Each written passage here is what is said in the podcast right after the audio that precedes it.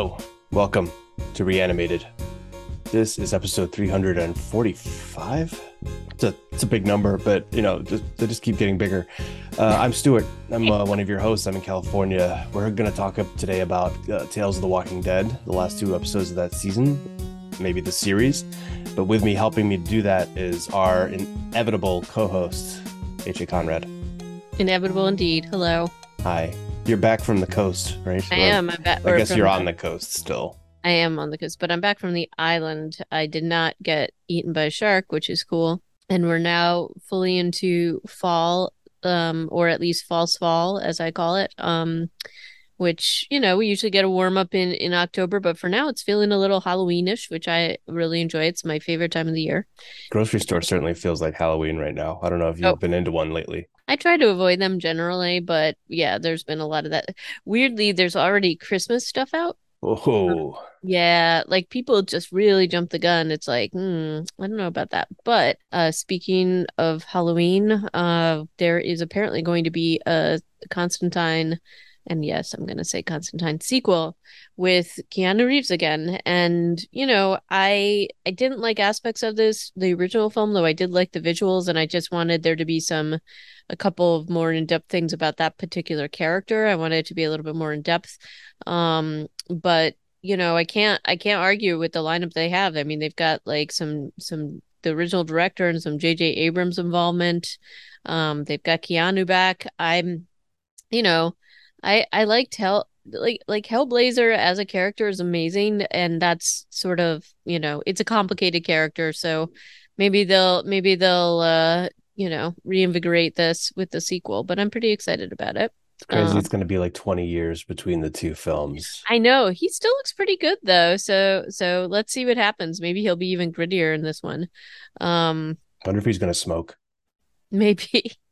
yeah, it'll be interesting to see, right? Um, and then, uh, but so more on that. Um, I don't know that they've announced much more beyond this, and uh, they did. There was a series, and there was somebody like, but it didn't really go anywhere. So unfortunately, like you know, we'll have to see what what they if they incorporate or not into this thing. That was a decent show, and the guy I believe his name is Matt Ryan who played yeah, Constantine was was good, and he he's shown up in a few other things. I don't know, is it like Doom Patrol or maybe some of those? Is he a DC character, Constantine? Um, Constantine is um he's he's in one of those comic book families, right? He, but he's um I mean it was Image Comics, so um gosh why this is okay i will admit to you i still am having some some covid brain and it's kind of rough. Um and then in sandman uh not to give too many spoilers but they had a constantine adjacent character also which i don't know how, what you thought of yes, that. so it is dc then so yes uh so yeah um and i haven't gotten i haven't gotten into i think i'm like two episodes into to sandman uh because i have to watch it solo so um, My goodness, how have you managed to wait this long? I know it's something well, like you're a Neil Gaiman mega fan. I know, but this isn't okay. So I have some I have some issues with Sandman. So that that's not with the the original franchise, but I think it's an incredibly difficult uh, world to put into a live action show, which is probably why it's been delayed so long. Um, I do like some of the things that they they've done with it, and I specifically the guy who plays Dream, like visually, pretty pretty much spot on. So there's some things I I love about it, some things I don't, but overall, I keep I'm, waiting for him to break into the Cure ly- lyrics. Oh well, I mean that's I mean exactly that's the sort of visual. It's like a you know, and if you've ever seen uh photos of Neil Gaiman when he's young, it's pretty much a representation of him, which is like, ooh, I don't know what that says. Anyway, uh, like I think he very much wanted to be Robert Smith from The Cure, which is kind of awesome. Um, but um, you know this is but but you know hellblazer um and so is hellblazer and constantine like are two sides of the same coin? Is it the same character? I don't i don't know that name. Well uh constantine is um he is basically uh he is hellblazer. So that's the character um and he was created by alan moore. And he's basically like a like detective warlock occult guy um yeah. and so there's a lot that they can do with him and um and sorry it was vertigo that that was their uh not image um that was their sort of like they would put him into like different like kind of crazy storylines and things like that. And so originally I think he was like a side character. So he would just like come and moonlight in other people's stories. So had- yeah, that's like kind of how he made his first appearance. Like uh he was basically in um uh I want to say Swamp Thing was maybe where he started out in that storyline and then eventually had his own like his own sort of universe. Um but the Hellblazer character is kind of cool. It is definitely uh like uh they, they, and then he shows up in all these like different sort of like he makes these cameos these guest appearances where which are are pretty awesome um so i just think he's he's kind of fun um Well, let's see if this movie comes together uh, as as planned.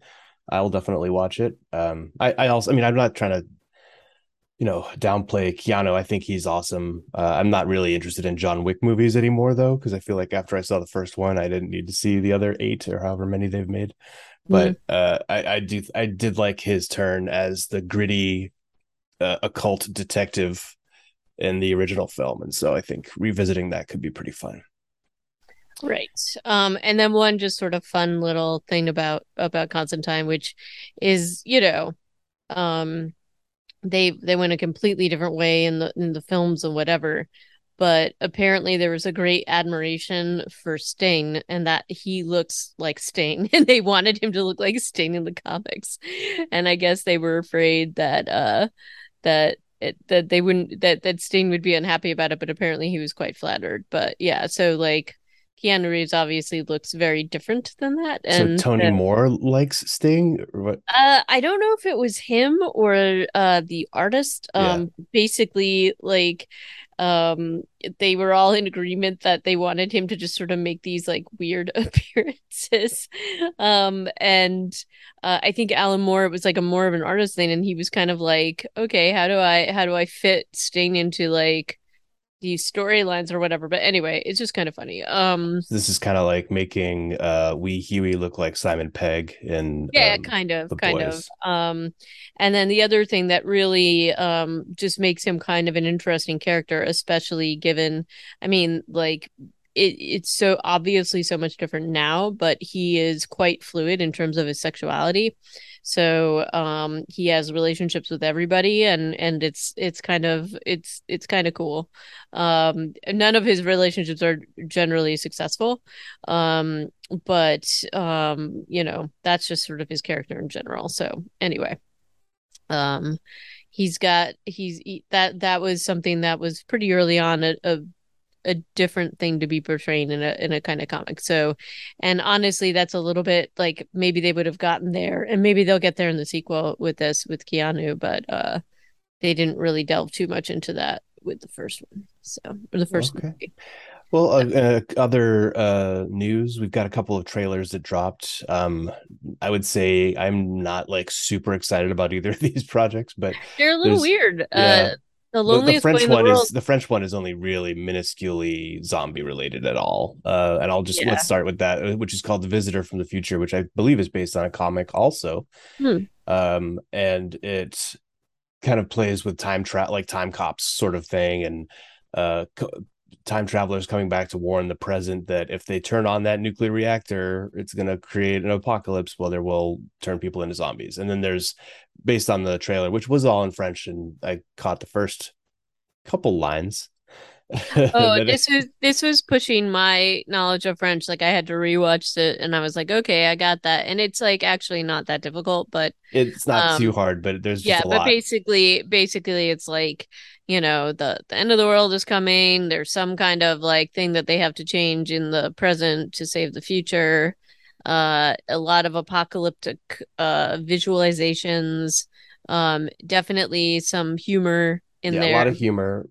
It's gonna mix sci-fi, post-apocalypse, zombies. So I don't know. Could be interesting. Could be cool. Uh, eventually, hopefully, they release it with uh, English subtitles at some point. Um, but I would, I would be willing to watch it for sure. Yeah. And then there's the loneliest boy in the world. Uh, Um, yeah, HA, what did you, what did you think of this? Um, I honestly wasn't sure what to think. It's very weird and um slapsticky and a very like uh like a stylized um kind of vibe to it and a very like like kind of like a surreal vibe to it um but i mean and again there's like a lot of humor in in it. Um it felt very tim burton to me. Um yeah, I'd, I'd see that. um so it's got like you know and how they're kind of billing it is like as a a fairy tale with zombies. So it's like a gothic horror um, it really felt a little bit like I don't know if you saw the the Dark Shadows remake that Tim Burton did, but that's the vibe that I got from it. I was feeling some definite Johnny Scissorhands. Edward, yeah, Johnny, Edward, Scissor- Edward, Edward Scissorhands. Who's Johnny Scissorhands? Johnny Depp Scissorhands. Yep. Um, but um, it's it's got like a pretty like deep cast um so it's it's interesting. I just don't know honestly i'm not sure where to place this. It's like it's definitely a macabre but like has a lot of humor in it and it's like got some weirdly nostalgic and sweet moments um yeah so it, it's nostalgic if you can look past the fact that this guy's probably digging up dead bodies and then just living with them in his house. Because he's lonely. Because so he's lonely. Um but i, I mean that might be got, the meta plot you've just got a pretty big cast in there, like like a shockingly good cast in there. So I don't know if they all just saw this and they were like, "Oh, this seems kind of like fun, so we'll just do it," right? Um, but you know, they, this is a whole thing where you know he's all of his friends that his dead friends that are alive he's got to kind of keep it a secret and from everybody as one would um but i don't know I I have a feeling you will not like this. I I don't know. I wonder if we've seen the best moments in the trailer.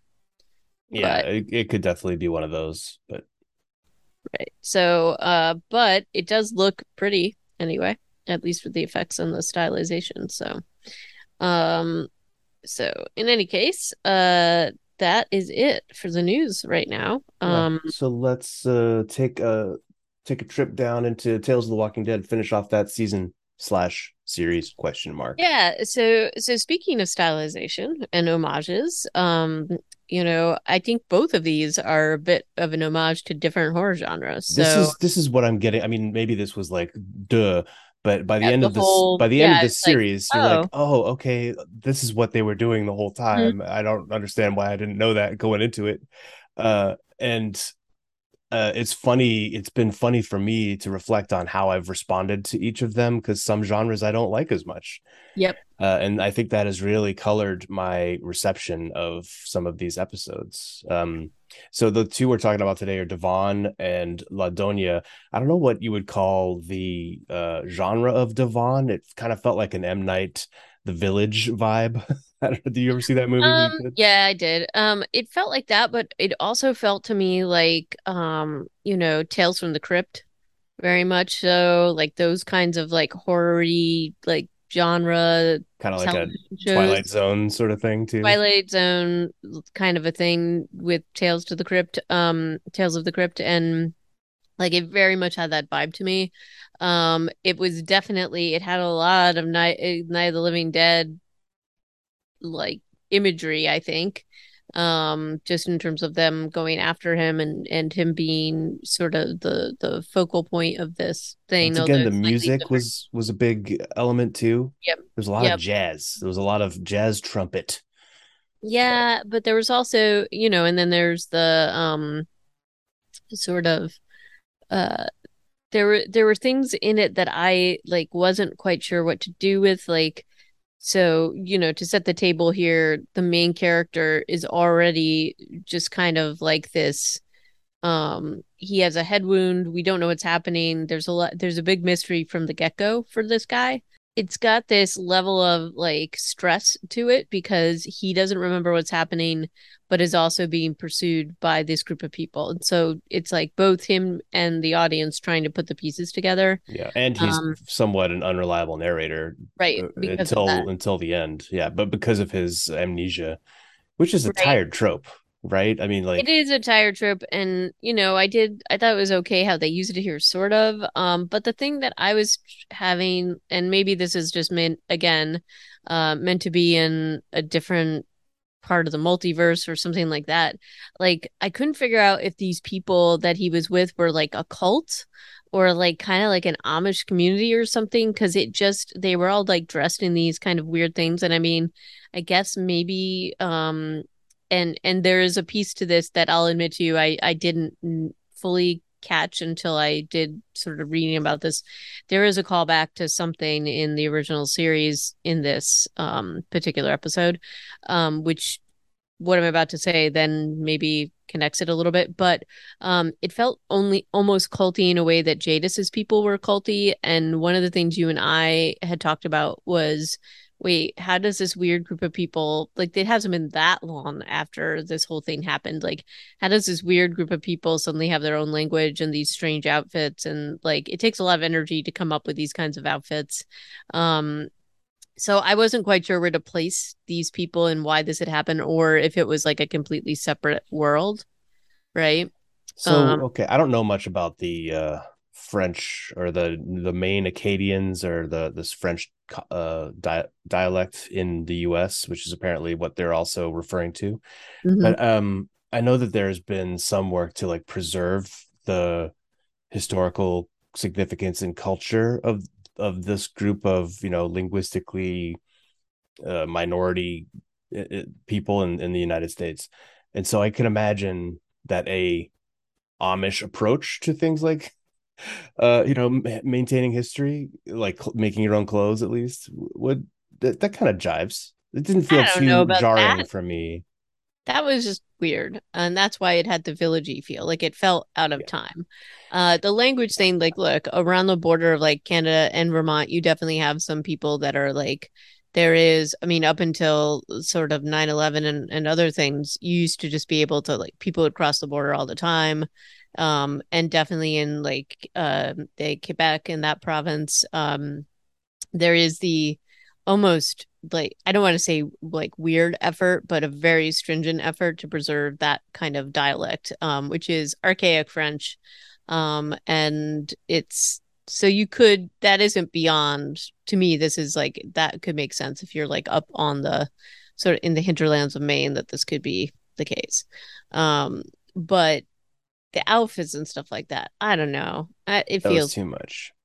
It it it was too much if like to not explain why it was happening, right? Like I just wanted sort of like why is this weird community well, they, they, don't like they don't really talk about where when they are in the apocalypse either like if they could be 10 years after like like uh, our current walking dead timeline is um you know so in that case well and i think it probably is because of the thing i'm about to talk about. Do you want to talk about the easter egg that they throw oh, yeah. in what is the easter egg?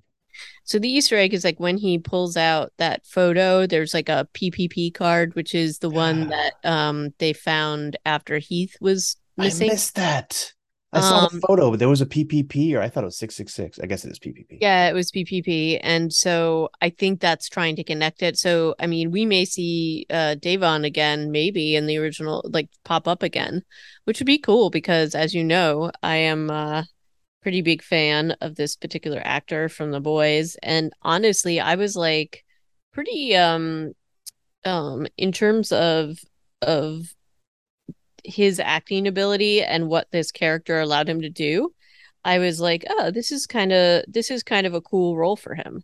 Um, and if he does pop up again, I'd be really psyched. Um, if he shows up in the or one of the spin-off series, I guess at this point.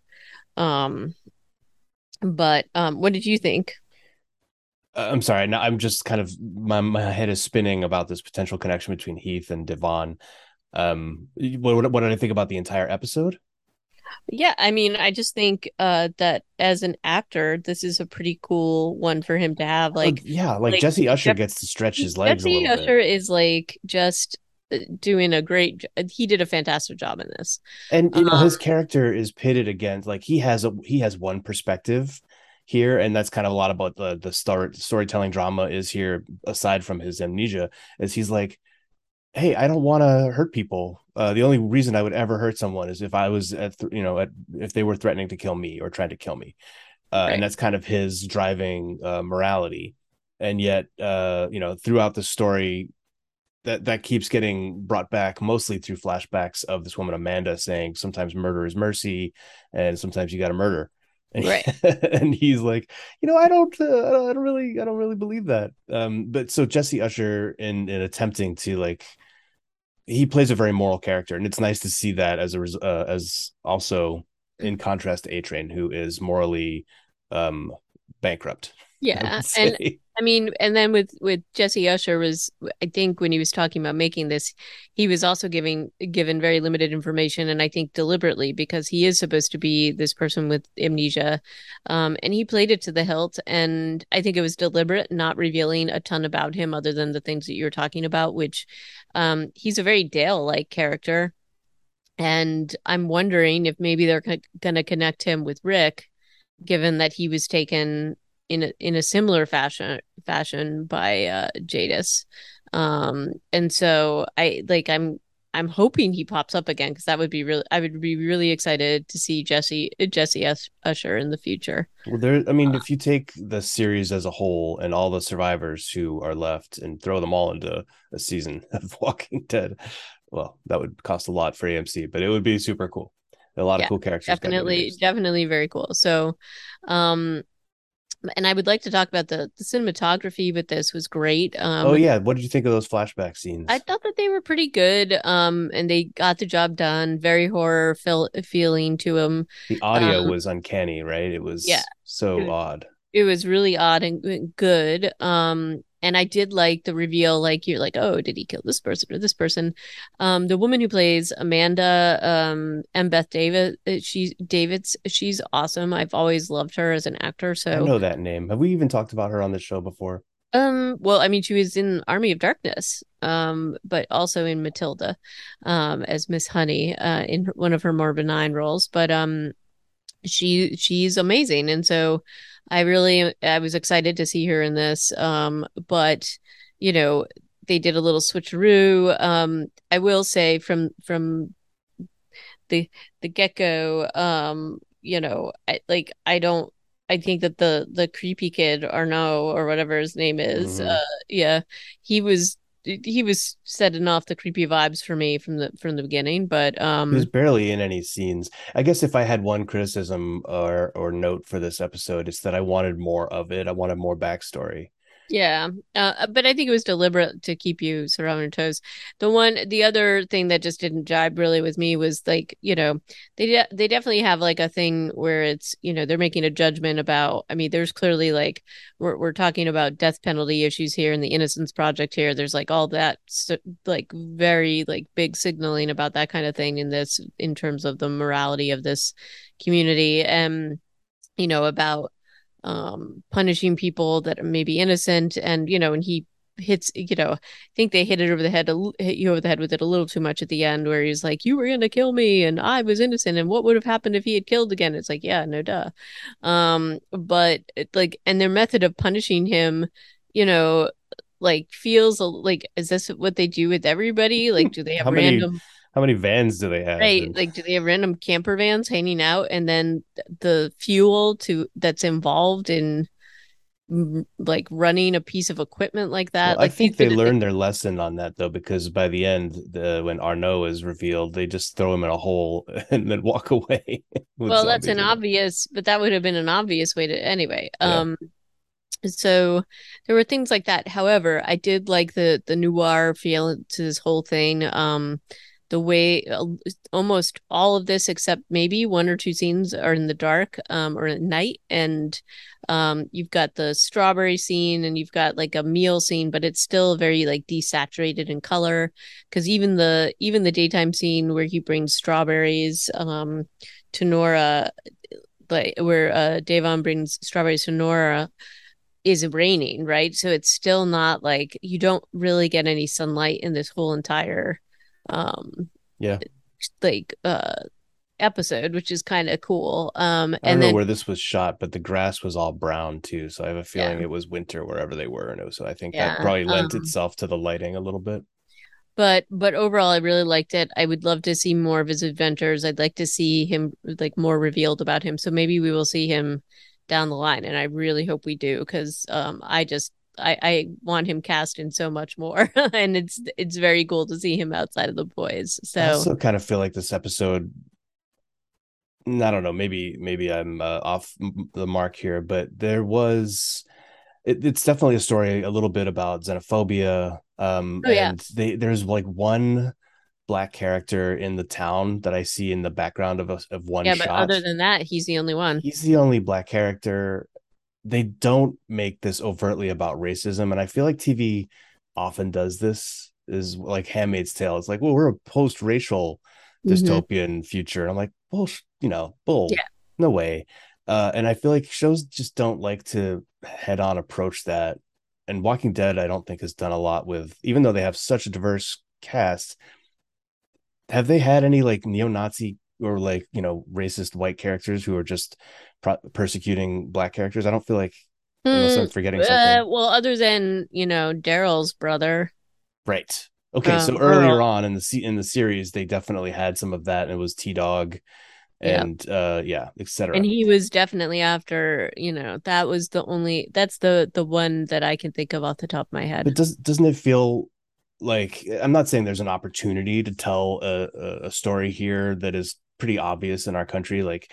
It, it just it just feels like there's an elephant in the room that they're not even addressing, and instead of of of his you know final message being like you judged me too quickly and uh, just just you know how you should feel bad about that it why isn't there anything like you know i just don't look like you guys so you know screw you for uh judging me based on on that i don't know it just felt like the show did not try to approach Yeah, that it didn't on it didn't go enough in that direction.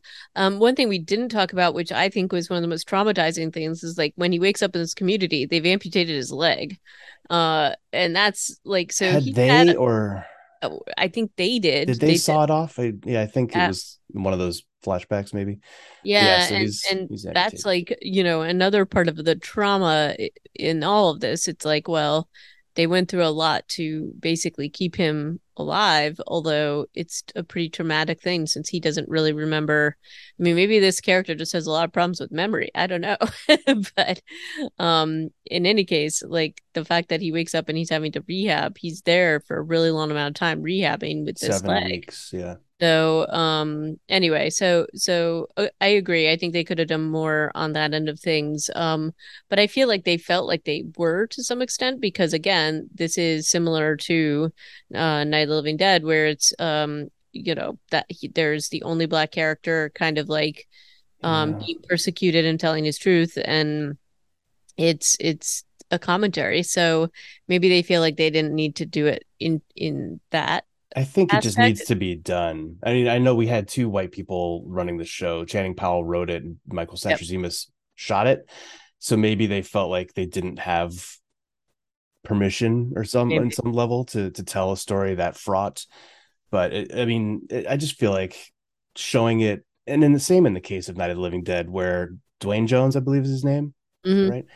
Well, that that part was not written for him or for a black man. It was written for anybody, right? And they just cast him because he was he read well, I assume. And we've read uh, interviews with Romero that said that after the fact. Mhm. And so, like that's another missed opportunity because clearly we can ascribe all sorts of meaning to the fact that he was the only black character in a white cast. Right. Um, and the the way he goes out is is definitely has all the hallmarks of Right. of sum- summary execution Right. and and xenophobia, but they don't actually Say deal it. with it head on. And so I just feel like it's the same sort of thing here. Yeah. Uh, I I- also I- want to take umbrage with Jesse Usher's pronunciation of French. Yeah, well, you know, it's also it's also like archaic French, which is pretty difficult. So Yeah, but he's like "j'y verrai," which is "I will see," and then in the end, his final his final words uh, to Nora, his was sort of girlfriend, and then she became one of the lynch mob. Was "je verrai," which was "I have will see." yeah, I know it's not good. Uh, but anyway, um, but but overall though, I did like the episode and I liked the feels from it. And again, I just hope that it's the beginning of seeing this character maybe down the line. So maybe with Rick, it'd be even better.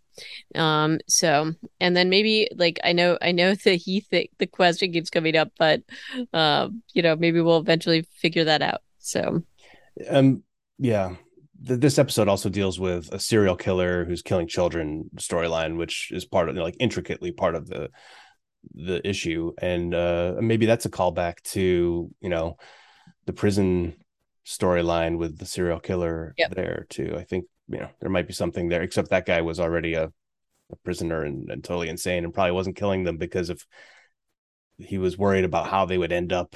No, I mean, well, and I think that that's a commentary about, you know, w- what this world is, what it is to people, what it does to people's minds. Mhm. Um, and then which is which is interesting because the next episode plays on that too. Um, so um the next episode is very much a haunted house episode. This is a Um, definitely a different genre. Yes. Um, without question. Um, and it's uh there's a lot of questions I have about it, but overall I thought that was it was but there there's some things I think weren't answered about it, but um basically uh La Doña is the uh name of the episode and um this this heads into the supernatural kind of world and very much a haunting I don't want to say haunting of Hill House, but like a haunting episode, um, which starts out with um Eric and Idalia, um, and they are taking refuge at this woman's house who is a bruja, and it's even from the beginning, it's a little questionable about how they figured out where this was. Uh, Dolly, like, she somehow knows this is there, but they're being followed by a walker named Maria, which they haven't taken out, which is kind of weird. Um, yeah, because it turns out they have weapons. I was assuming that they didn't, but they were also They easily do. able to stay ahead of her. So because she had a broken ankle. Right, So- but but it's all like, and there's a lot of things about this episode, and similar to the last episode, where they're revealing things about the characters, um, and you know that there's a lot more like sort of happening under the surface. Um, they're they're finding their way to the house. There's definitely, you know, she she keeps saying we can maybe only stay one night. Um, she's hearing weird whispers in the woods. You don't know whether this is because like she's mentally ill or something like that. Um, You feel like she was hearing whispers before they got into the house? yeah. Um, She and did on the porch, but I don't think I heard anything. She heard it on the porch, but it's like even them finding the gate and and getting in here, the fact that this place exists is weird. It's in the Um, middle of nowhere. There's like not even a road. Can we also talk about the number of candles that are going on in this house? A lot Uh, of candles, a lot of crucifixes. a lot of candles. Um, and fire hazard. You know, they they are going through the house, and I guess my question is: is is the bruja, um, um, La Doña Maria, is she actually Alma. Alma, sorry. Um, is she actually alive? Is this a hallucination that from the beginning?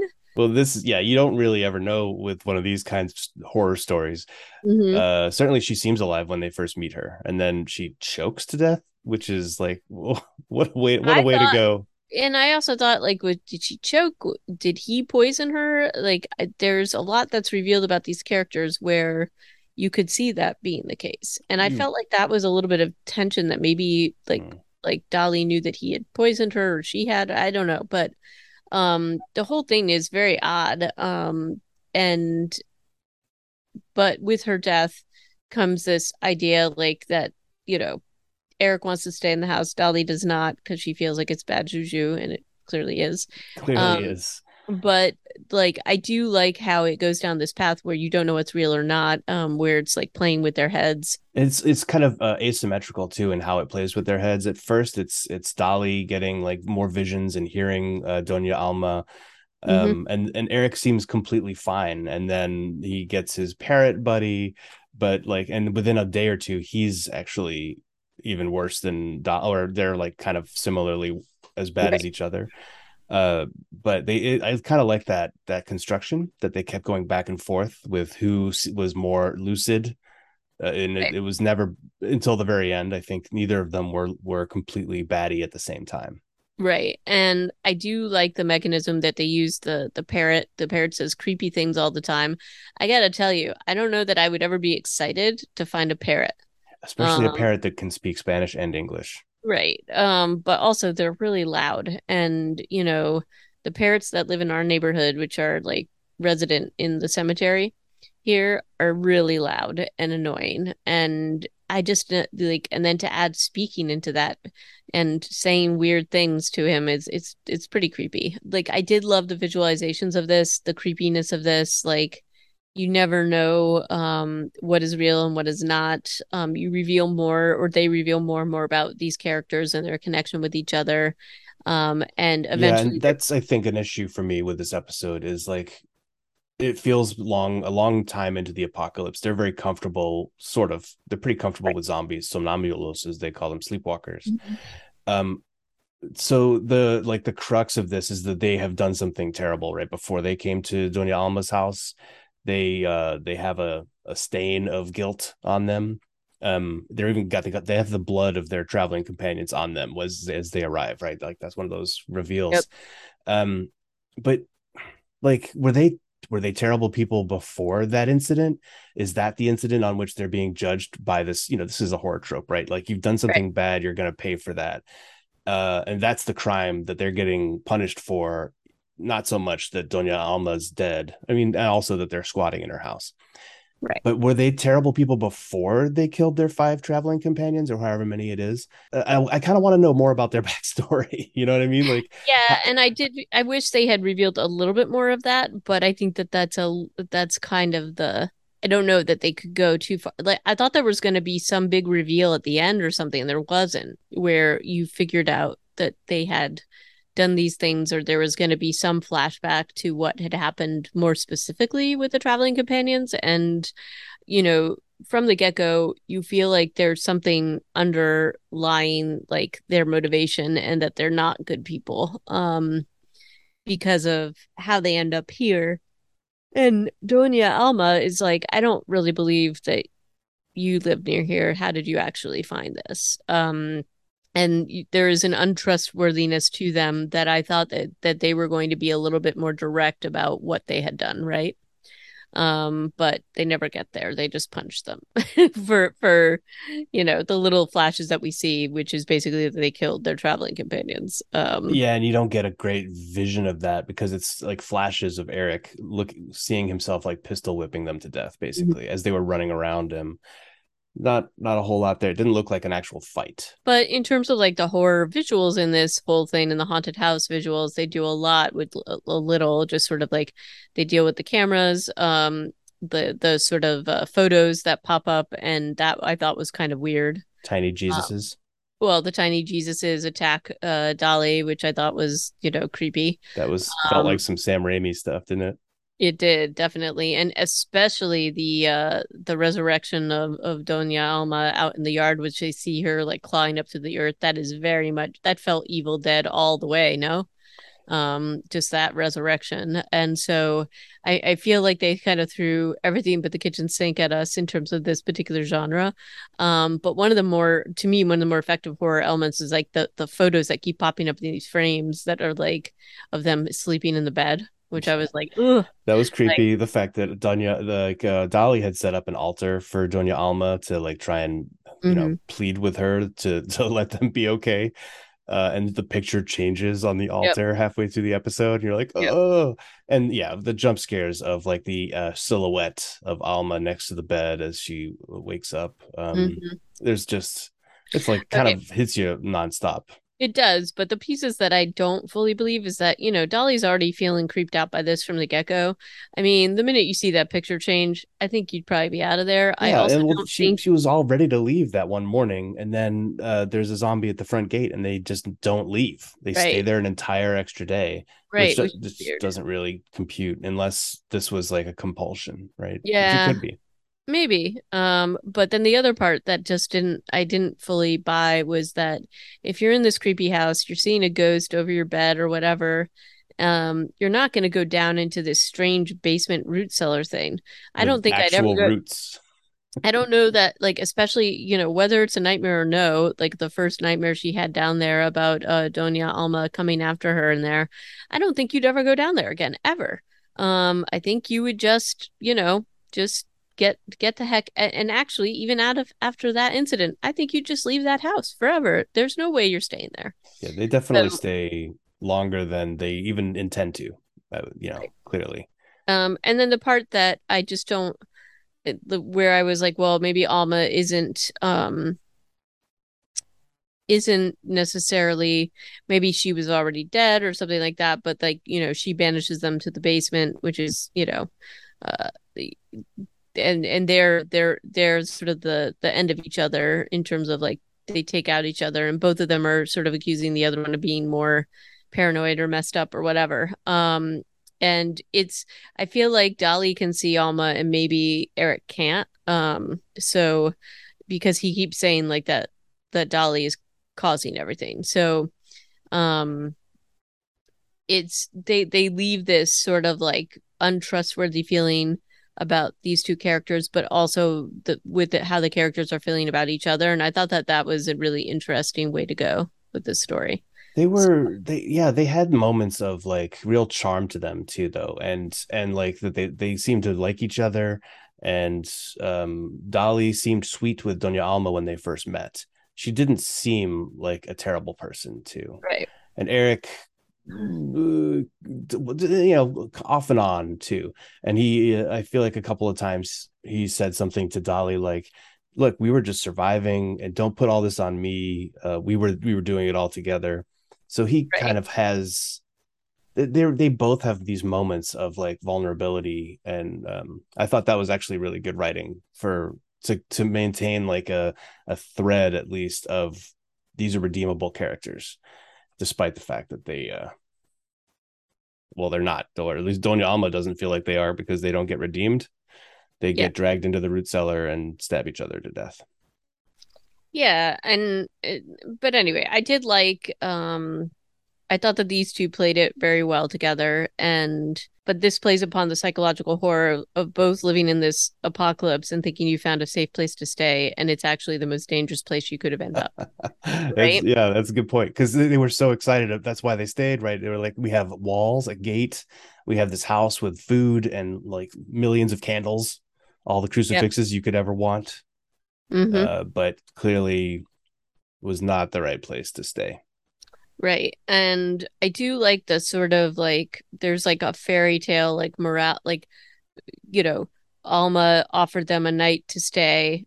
She was going to give them like blankets and stuff for the road and they can't leave it there. You know what I mean? Like it's sort of like don't look live look a gift horse in the mouth and they just especially Eric wants more and ultimately like that's when she she kind of dies and it's you know i guess the question is if they had actually left would they have still been haunted? Maybe because she's a bruja. Um but there's there's certainly payback for the fact that they have repaid this generosity even of the meal and and of the one night shelter with um you know their their sort of selfishness and and they're not gonna I, I think even if they had even if they had decided to take this storyline outside, I think they would have ended it in a bad way. Like maybe I kind of I kind of thought that they were going to get out of the house and then eventually like get taken out by another group or something like that. That there would be payback from Alma regardless. But um, there's definitely that feeling like if you're if you're acting in a poor way, you will be punished, and that's it's kind of like it's kind of uh, I don't want to say the moral of the story, but their sins catch up with them ultimately. Yes, that they there definitely is that that horror. Oh yeah, you've sinned, therefore now you must punish. You must uh, pay. So uh, let's H. That's I feel like we've covered this episode and these two, and and now looking back at these six. I don't know, like, like just looking back, taking the series as a whole. What are your impressions now? Overall i really liked it. I think it was thinking outside the box. Um i you know i think it's kind of fun within this universe but i do feel like you know and maybe there won't be an explanation and maybe this is just to give people a little bit of um creative license um with the walking dead franchise but um with you know there's things that definitely do not fit into the storylines that we've seen in the original series and some of the things or maybe they're just trying to to set the the table for sort of some of the the newer um shows that are going to come um to maybe give you sort of like maybe maybe like prep you for the fact that it may not completely adhere to things. Um I think that overall I really enjoyed it. I thought um, that the sense of fun, especially in the first couple of episodes, I really liked seeing it in that context. Um, I know that some people haven't been thrilled with it overall because they're basically, well, that's the point then. It's basically Twilight Zone and The Walking Dead or something like that. But you know, I think that it, there's been a lot of the same in some of these different in these series that we've seen, and that was it. Just felt very um like we were retreading the same ground. So I like the idea that they were looking at stories in a different way. Um, I like that people got to stretch their legs a little bit, basically to flex a little bit um, in terms of, of these kinds of um, ideas. So overall, I'm in favor, and I would I'd be happy to watch another little series like this. Um, I will be especially happy if we do see Jessie Usher down the road. That's that's the sort of like moral of the story. And honestly, I would like to see like if we saw some of these other characters. If we saw Evie and Joe, that would be pretty cool too. So yeah, I don't know. What did you think?